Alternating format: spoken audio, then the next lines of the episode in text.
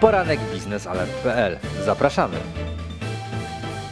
Szanowni Państwo, jest 26 marca 2019 roku. Nazywam się Wojciech Jakubik i zapraszam na poranek biznesalert.pl.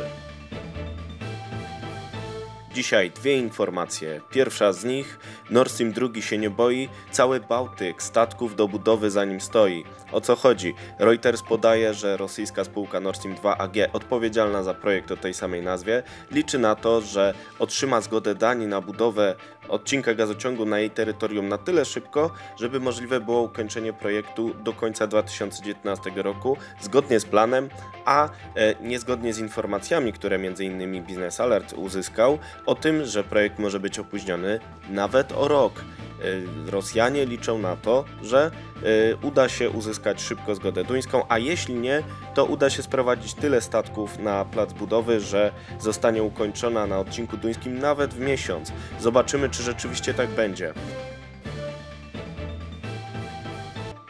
Druga informacja dotyczy płatności za umowy energetyczne. Okazuje się, że tylko 20% z nich w Unii Europejskiej jest wyliczane w euro. Zatroskał się nad tym komisarz do spraw energii i klimatu Miguel Arias Cañet. Jego zdaniem więcej umów energetycznych powinno być zawierane w euro i opłacane w euro. Czy tak się rzeczywiście stanie? Euro zamiast dolara w umowach energetycznych? Dla Polaków właściwie to wszystko jedno, bo mamy złotówki. Zajrzyjmy do tekstów. Pierwszy, napisany przez Piotra Stępińskiego, dotyczy licytacji wyborczej na postulaty związane z walką ze smogiem.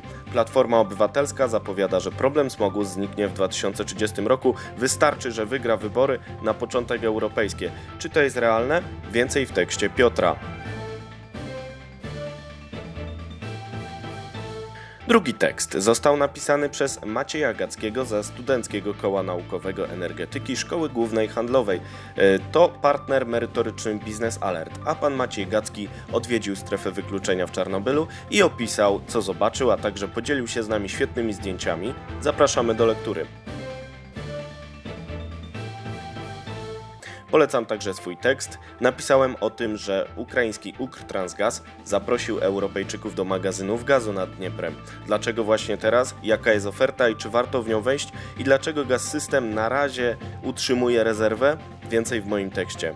To wszystko na dziś, proszę Państwa. Zapraszam do kolejnego poranku Biznes Alert już jutro.